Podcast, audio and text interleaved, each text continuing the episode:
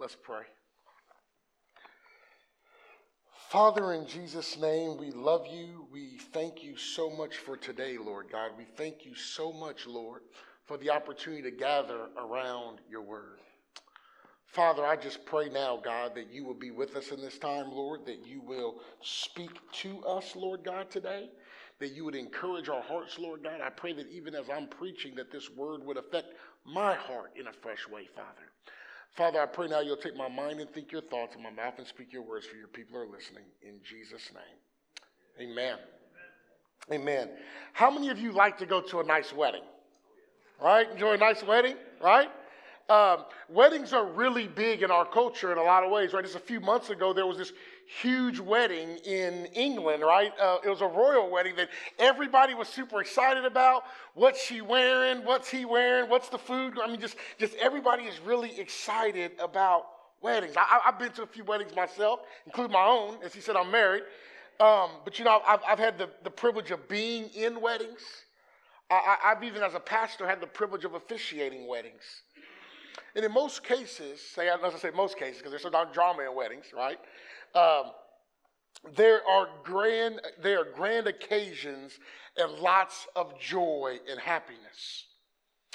If you could even just think back to when you got married, if you're married, and think about what that day was like, the joy and the excitement of that reality, then that'll give you a little bit of a feel into obviously probably what was happening here, right? In our text, there's a wedding happening, right? There's a wedding happening, but the text doesn't tell us anything about who the bride is or who the groom is. The text doesn't tell us who the father of the bride is or, or, or the groom's parents or, or, or any of that. And I believe the reason that it doesn't tell us any of that because ultimately the point of John sharing this message at this wedding is because of what this ultimately points to. It points to the reality of Jesus and his glory. As we look at this text, we do see some of the guests that are at the wedding. If you look at verse, if you look at the text and you, and you look in uh, verse one, we see that Jesus' mother is at this wedding. Mary is at the wedding, and we're also told that Jesus is at the wedding along with some of his disciples. Probably the first five disciples that are talked about in John chapter one, which Pastor Tommy has already walked through. But but Jesus at this wedding, um, his mother is at this wedding. This wedding is, a, is, is this, this occasion that they're there. And what I want to do is I need to explain a little bit more about weddings in this time. That in this time, whenever there were weddings, weddings were very different than the way that we have weddings today. Today we have weddings, it's like one day, it's a big thing, right? And then it's kind of over. Well, in biblical days, that's not the way that weddings worked. In biblical days, weddings we're, we're more in, in the situation of it would start with a betrothal period, right? And a betrothal would be something kind of similar to what we um, what we would see today as engagement, but way more serious. To get out of a betrothal, you actually had to go through a divorce. Uh, so, so there would be a betrothal period. Then there would be a, period where the, as sources say, where the, the groom and his friends would go to the bride's house and bring the bride and her friends back to the groom's house. And then, the, and then finally, there would be these this wedding feast, and, and sometimes this would be up to seven days of partying, dancing, enjoying happiness. Right? We think of that. How much would that cost? Right? A seven day wedding right? If you look at the statistics of what people pay for weddings today, just for one day, a few hours, but this these would last for seven days. This feast would have been, this wedding feast would have been a big event. It would have been one of the major social events in the area of Canaan at this time. And could you just, for a moment, put on your sanctified imaginations and think about this event and, and the time and the, the food and the, and the dancing and, of course, the wine, and everything's going great until verse 3, where the text tells us that they run out of wine. And some of you might think, well, that's no big deal. They just ran out of wine. It's just really no big deal. But this was a huge deal because for them to run out of wine would have been of great embarrassment for the bride, the groom, and their families, particularly the groom, because in this day, the groom paid for the wedding, unlike our tradition today. So everybody has a daughter, can say amen to that, right? Uh, but, but, but it would have been a huge, huge uh, uh, embarrassment. Sources even say that the groom could actually be sued maybe even by the bride's family, for not adequately serving the amount of wine that they actually needed for this party. Can you imagine that being sued? Because somebody came to your wedding and, and, and, and just they came to your wedding and didn't have enough wine? Uh, that's really crazy, but that's how serious it was at this time. Now, as, as we move into this, we're talking about wine, so we need to talk about alcohol, amen? And so I want to just say a few things about alcohol as we continue to move on. What I want us to understand first off is, is that this was really wine. Okay? It wasn't just grape juice. It wasn't, no, no, it was real wine at this wedding that was going on. And not only do I want to say that, I also want to say that the Bible doesn't say that drinking alcohol is a sin. The Bible says abusing alcohol, drunkenness is a sin. Amen? But the Bible also tells us not only that drunkenness is a sin, but the Bible also tells us that when it comes to alcohol, the wisdom is if you're going to drink alcohol, you shouldn't, first off, you shouldn't get drunk. But secondly, you shouldn't do it in a way that's actually going to cause another brother or sister in Christ to stumble. Amen? And for, for a lot of people, they, they should not drink alcohol probably at all because of past situations, past history, the, the, the, the, chances of them being quicker to abuse alcohol, and all of those things. It's important for us to talk about that because of how controversial alcohol is in the church. And here at a wedding, we see alcohol. Amen? And so, and so Jesus, back, back to the narrative, Jesus is uh, at this wedding. They run out of wine, and then we see something interesting happen. Um, in verse 4, we see that or no, I'm sorry, in verse 3, we see that uh, Jesus' mom says to Jesus that there is no wine. And notice Jesus' response in verse 4. He says, Woman, what does that have to do with me? My hour has not yet come.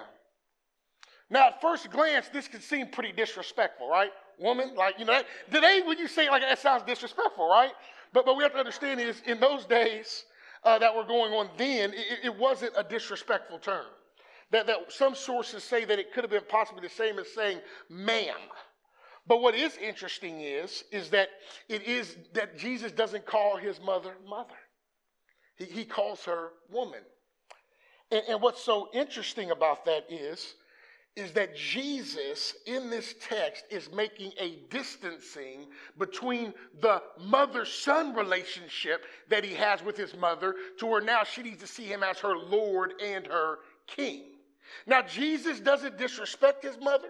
Jesus loves his mother. Jesus even provides for his mother. If you look at John chapter 19, Jesus, when he's on the cross, looks at his disciple and says, and his mother, and he says, Woman, behold your son. Son, behold your, your, your, uh, uh, behold your mother. And what Jesus is doing there is providing provisions for his mother because he's leaving earth to go to be with his father. And so Jesus doesn't disrespect his mother. Jesus doesn't not love his mother. Jesus is setting the right boundaries with his mother because he's beyond his mother. He's actually her God and her Lord. And so he's talking and he says, Woman, what does this have to do with me? My hour has not yet come. This is actually even a light rebuke that Jesus has given to his mother. Jesus' mother might have some kind of agenda. We'll talk more about that in a moment. Maybe she's working the wedding and she's actually feeling bad about the fact that the wine's not there. Or maybe she's embarrassed for the family. They're going to be embarrassed because they don't have the wine. And, or maybe it's that she wants Jesus to show everybody that he's the Messiah clearly right then and there. But, but either way, Jesus wants his mother to know that there is a distinction that, yes, you raised me. Yes, you, uh, you, you changed my diapers. Yes, you nursed me. Yes, you saw me take my first steps. But things have changed. My earthly ministry has begun. And you need to see me for who I've always been, even before the world existed. And that is God. And my agenda is not going to be directed by you.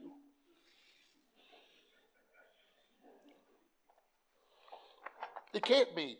But, even, but, but get this, even with this light rebuke, Mary goes on, she says to the servants, Do whatever he tells you, though. she knew her son. She, she knew he was an extraordinary, uh, uh, something was extraordinary about him. She had received the word from the angels that were announced before he was actually born. She had seen him grow up and how perfect his life was, how he never sinned. Can you imagine Jesus' half brothers and sisters? You know what that have been like for them? You know, James and Jude were half brothers of Jesus. Can you imagine Mary and Joseph saying, James and Jude, why can't you just be more like your brother Jesus? He's just so perfect in every single way. So, so she knows about her son. And so, so, so, she, so she says to the servants, do what he tells you. And in verse 6, Jesus tells us that there are six stone water jars. And these aren't little cups that you put tea in. These are not little jars. These are all each one of these weighs 20 to 30 gallons. talking 100 up to 180 gallons of water.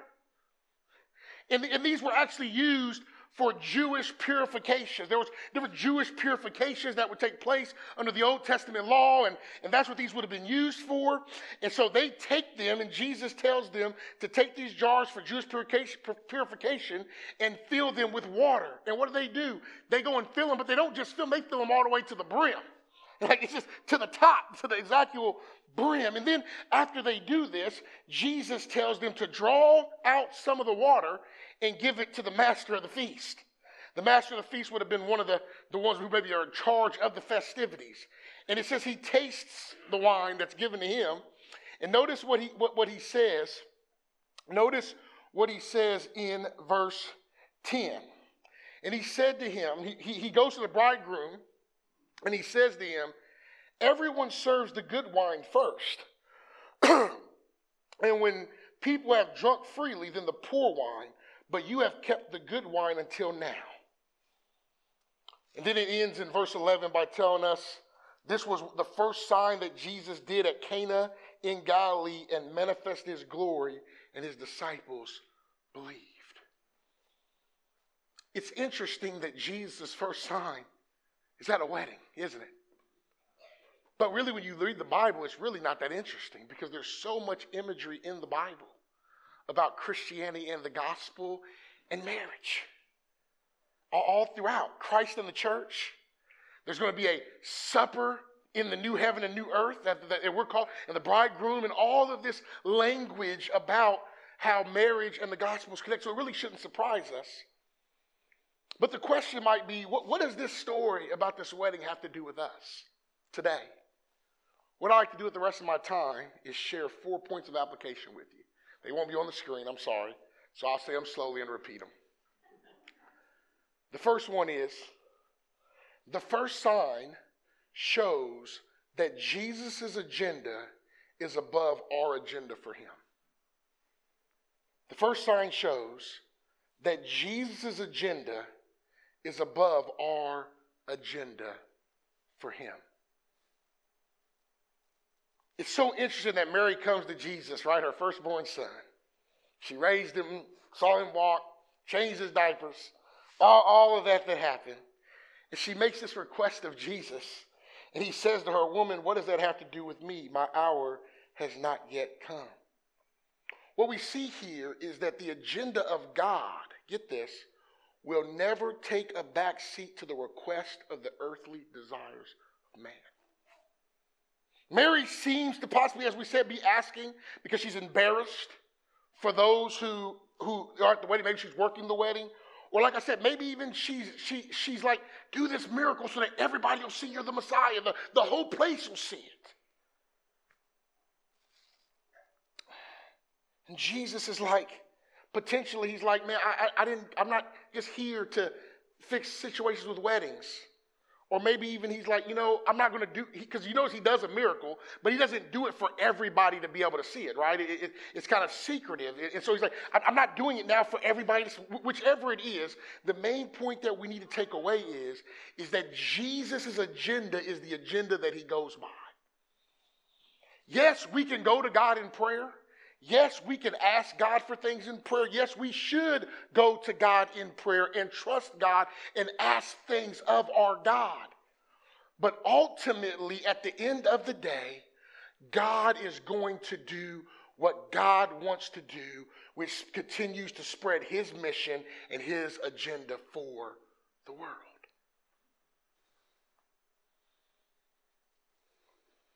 And so I guess the, the question to us this morning is, and even a question to me, is do our prayers reflect that?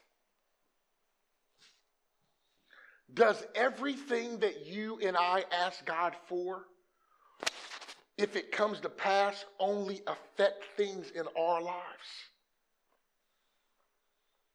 If God was to answer every prayer that you're praying right now, would the world actually look any different? Maybe for some of, maybe a few sick people would be healed. Maybe somebody would have a new job. Maybe, maybe somebody's uh, kid's college uh, choices would be picked. Maybe that nagging person that you work with that you wish you didn't work with wouldn't work there no more. I don't know. But but but would the world actually look any different? Brothers and sisters, yes, we are to request things of God.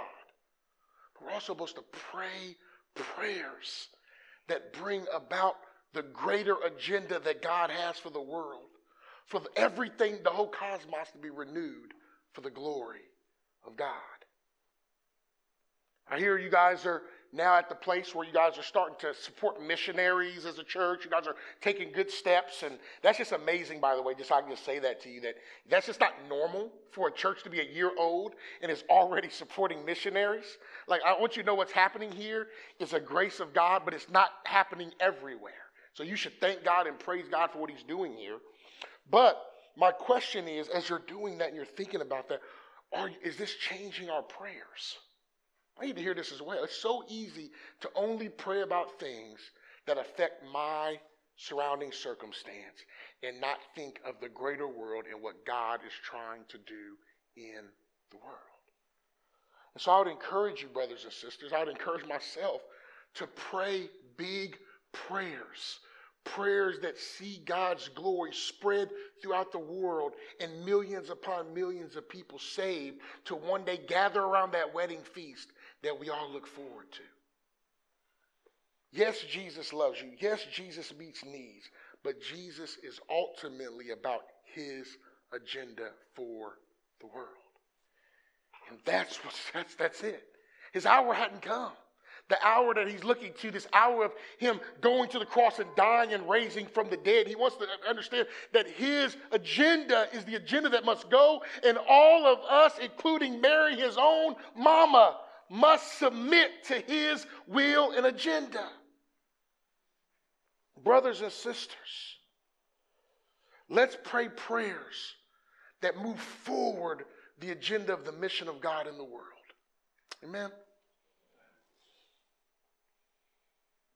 Secondly, Jesus' first sign shows that Jesus is superior over the old covenant. Jesus' first sign shows that Jesus is superior over the old covenant. Notice verse 10 again. The master of the feast says to the bridegroom, and the bridegroom don't even know what happened, just so you know. No, he don't even know what's going on here. He, he might not even know the wine ran out, that this all happened. He might not even have known. I don't know. But anyway, the, the, bride, the, uh, the, uh, the master says to him, um, the master of the feast says, everyone serves the good wine first. And when people have drunk freely, then the poor wine. But you have kept the good wine until now. Jesus' first miracle is, is changing water to wine. But remember, too, in verse 6, the text says that these were actually pots that were used for Jewish purification. Okay? Now, Jesus takes pots that are used for Jewish purification, which would have been under the old covenant, and he actually makes wine that's actually better than the first wine. And what I believe this is pointing to is that Jesus is helping us see in this sign that him and his covenant is superior to the old covenant.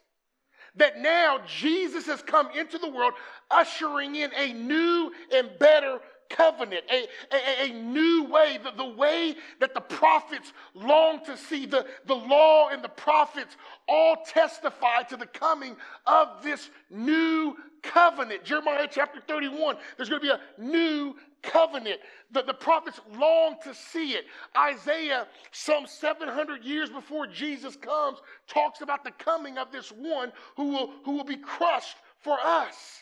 And now the all waiting for time has come. Jesus has now come and brought a new covenant that is so much superior to the old one.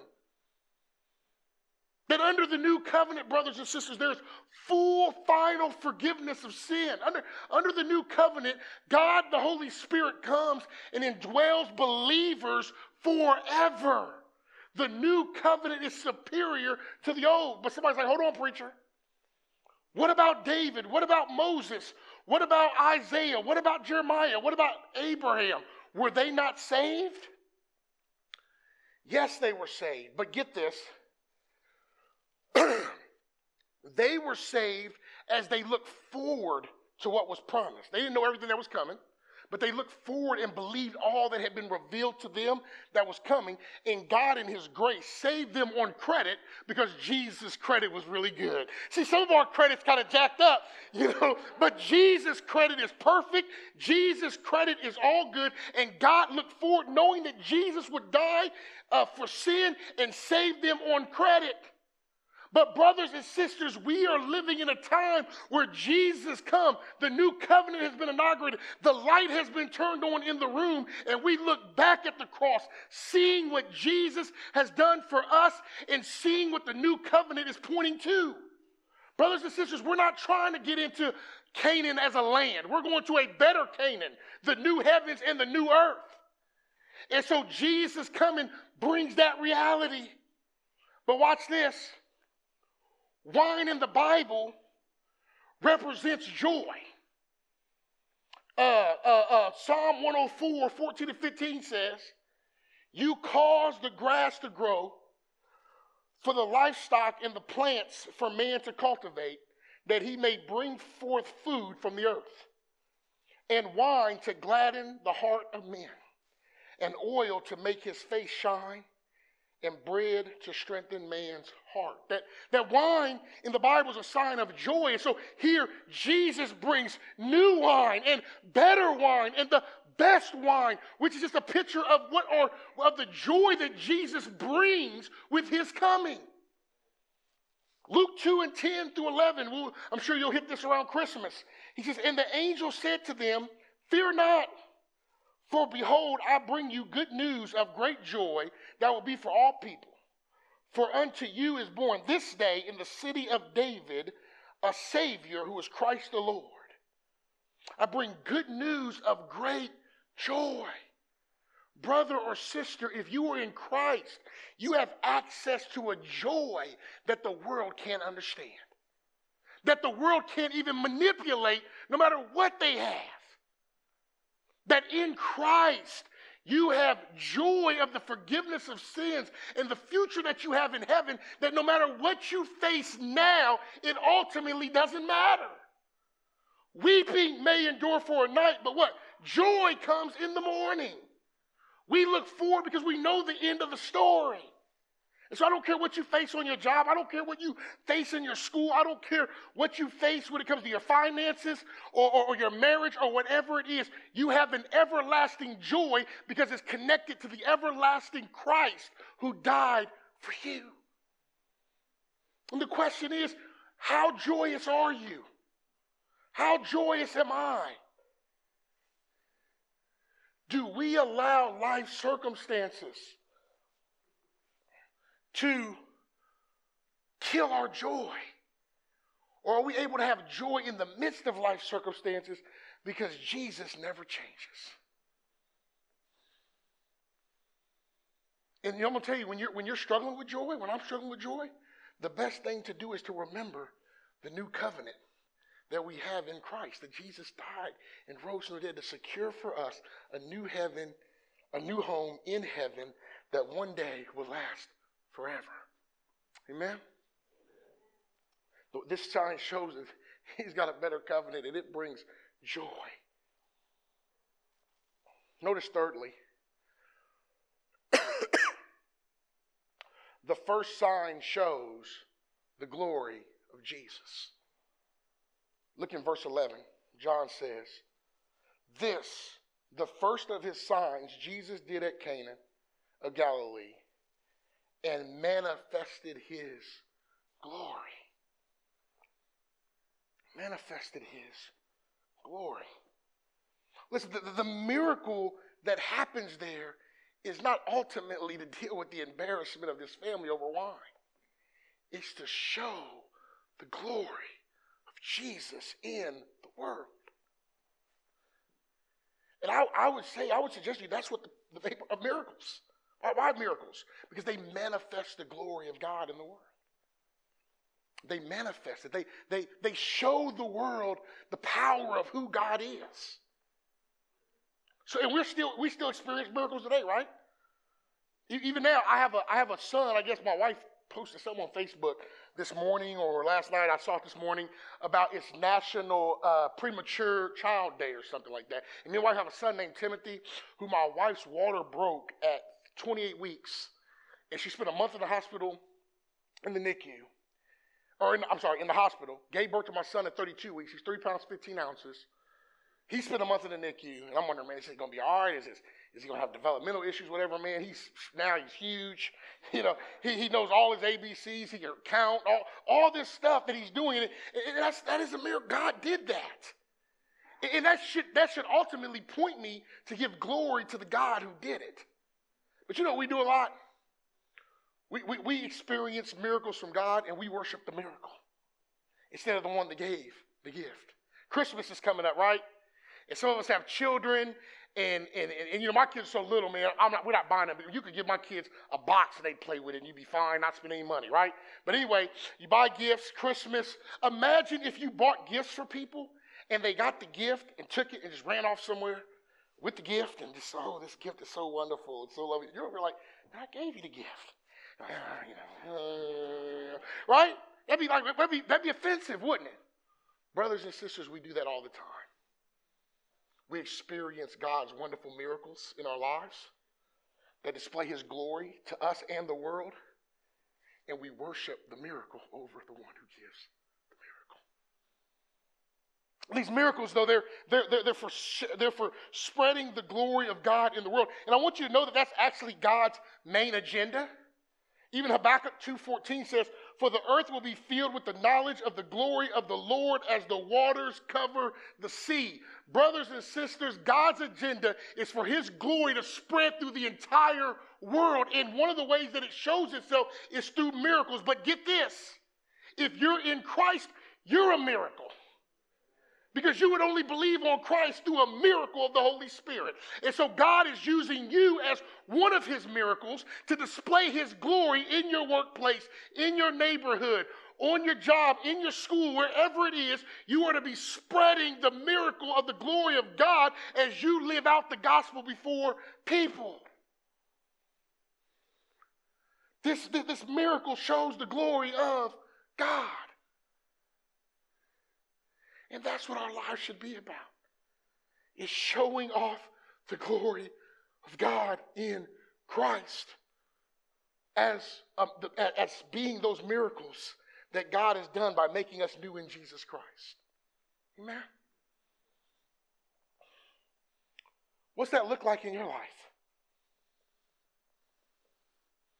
Would you say, or would I say, that people could look at my life and see the glory of God? Not the glory of me, not the glory of you, but the glory of God. Are we letting our light so shine that the world see, glorifies Jesus?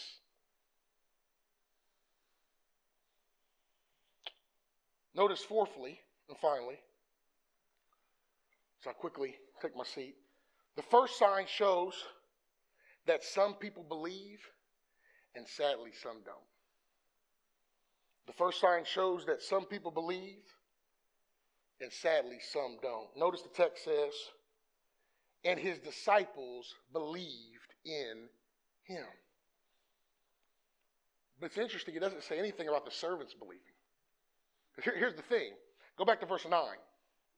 Verse 9, it, it says in verse 9, when the master of the feast tasted the water, now become wine, and did not know where it came from, though the servants who drew the water knew. So the servants saw the miracle. But the text says the disciples believed in him. brothers and sisters, but, but, but, but that, that should make sense to us, but although sadly, that you know that we have a miracle in Jesus Christ, that he died and rose from the dead. Amen? And there are people that believe, and there are people that don't. And I want you to know if you believe, it's not because you're any better than those that didn't. It's because God decided to do a miracle in you.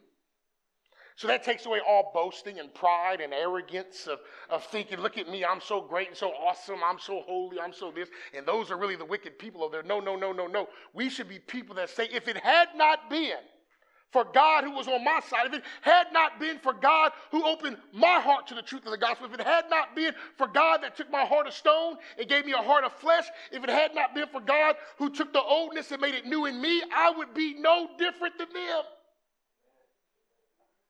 And when we understand that, it changes the way we interact with people that don't know Jesus. There's a way in which we're able to love and care and share in a way that's not self righteous and arrogant and prideful.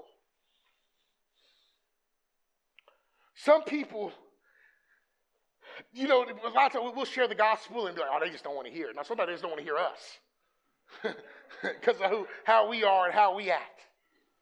But, brothers and sisters, God in this text does this miracle, and these disciples actually believe.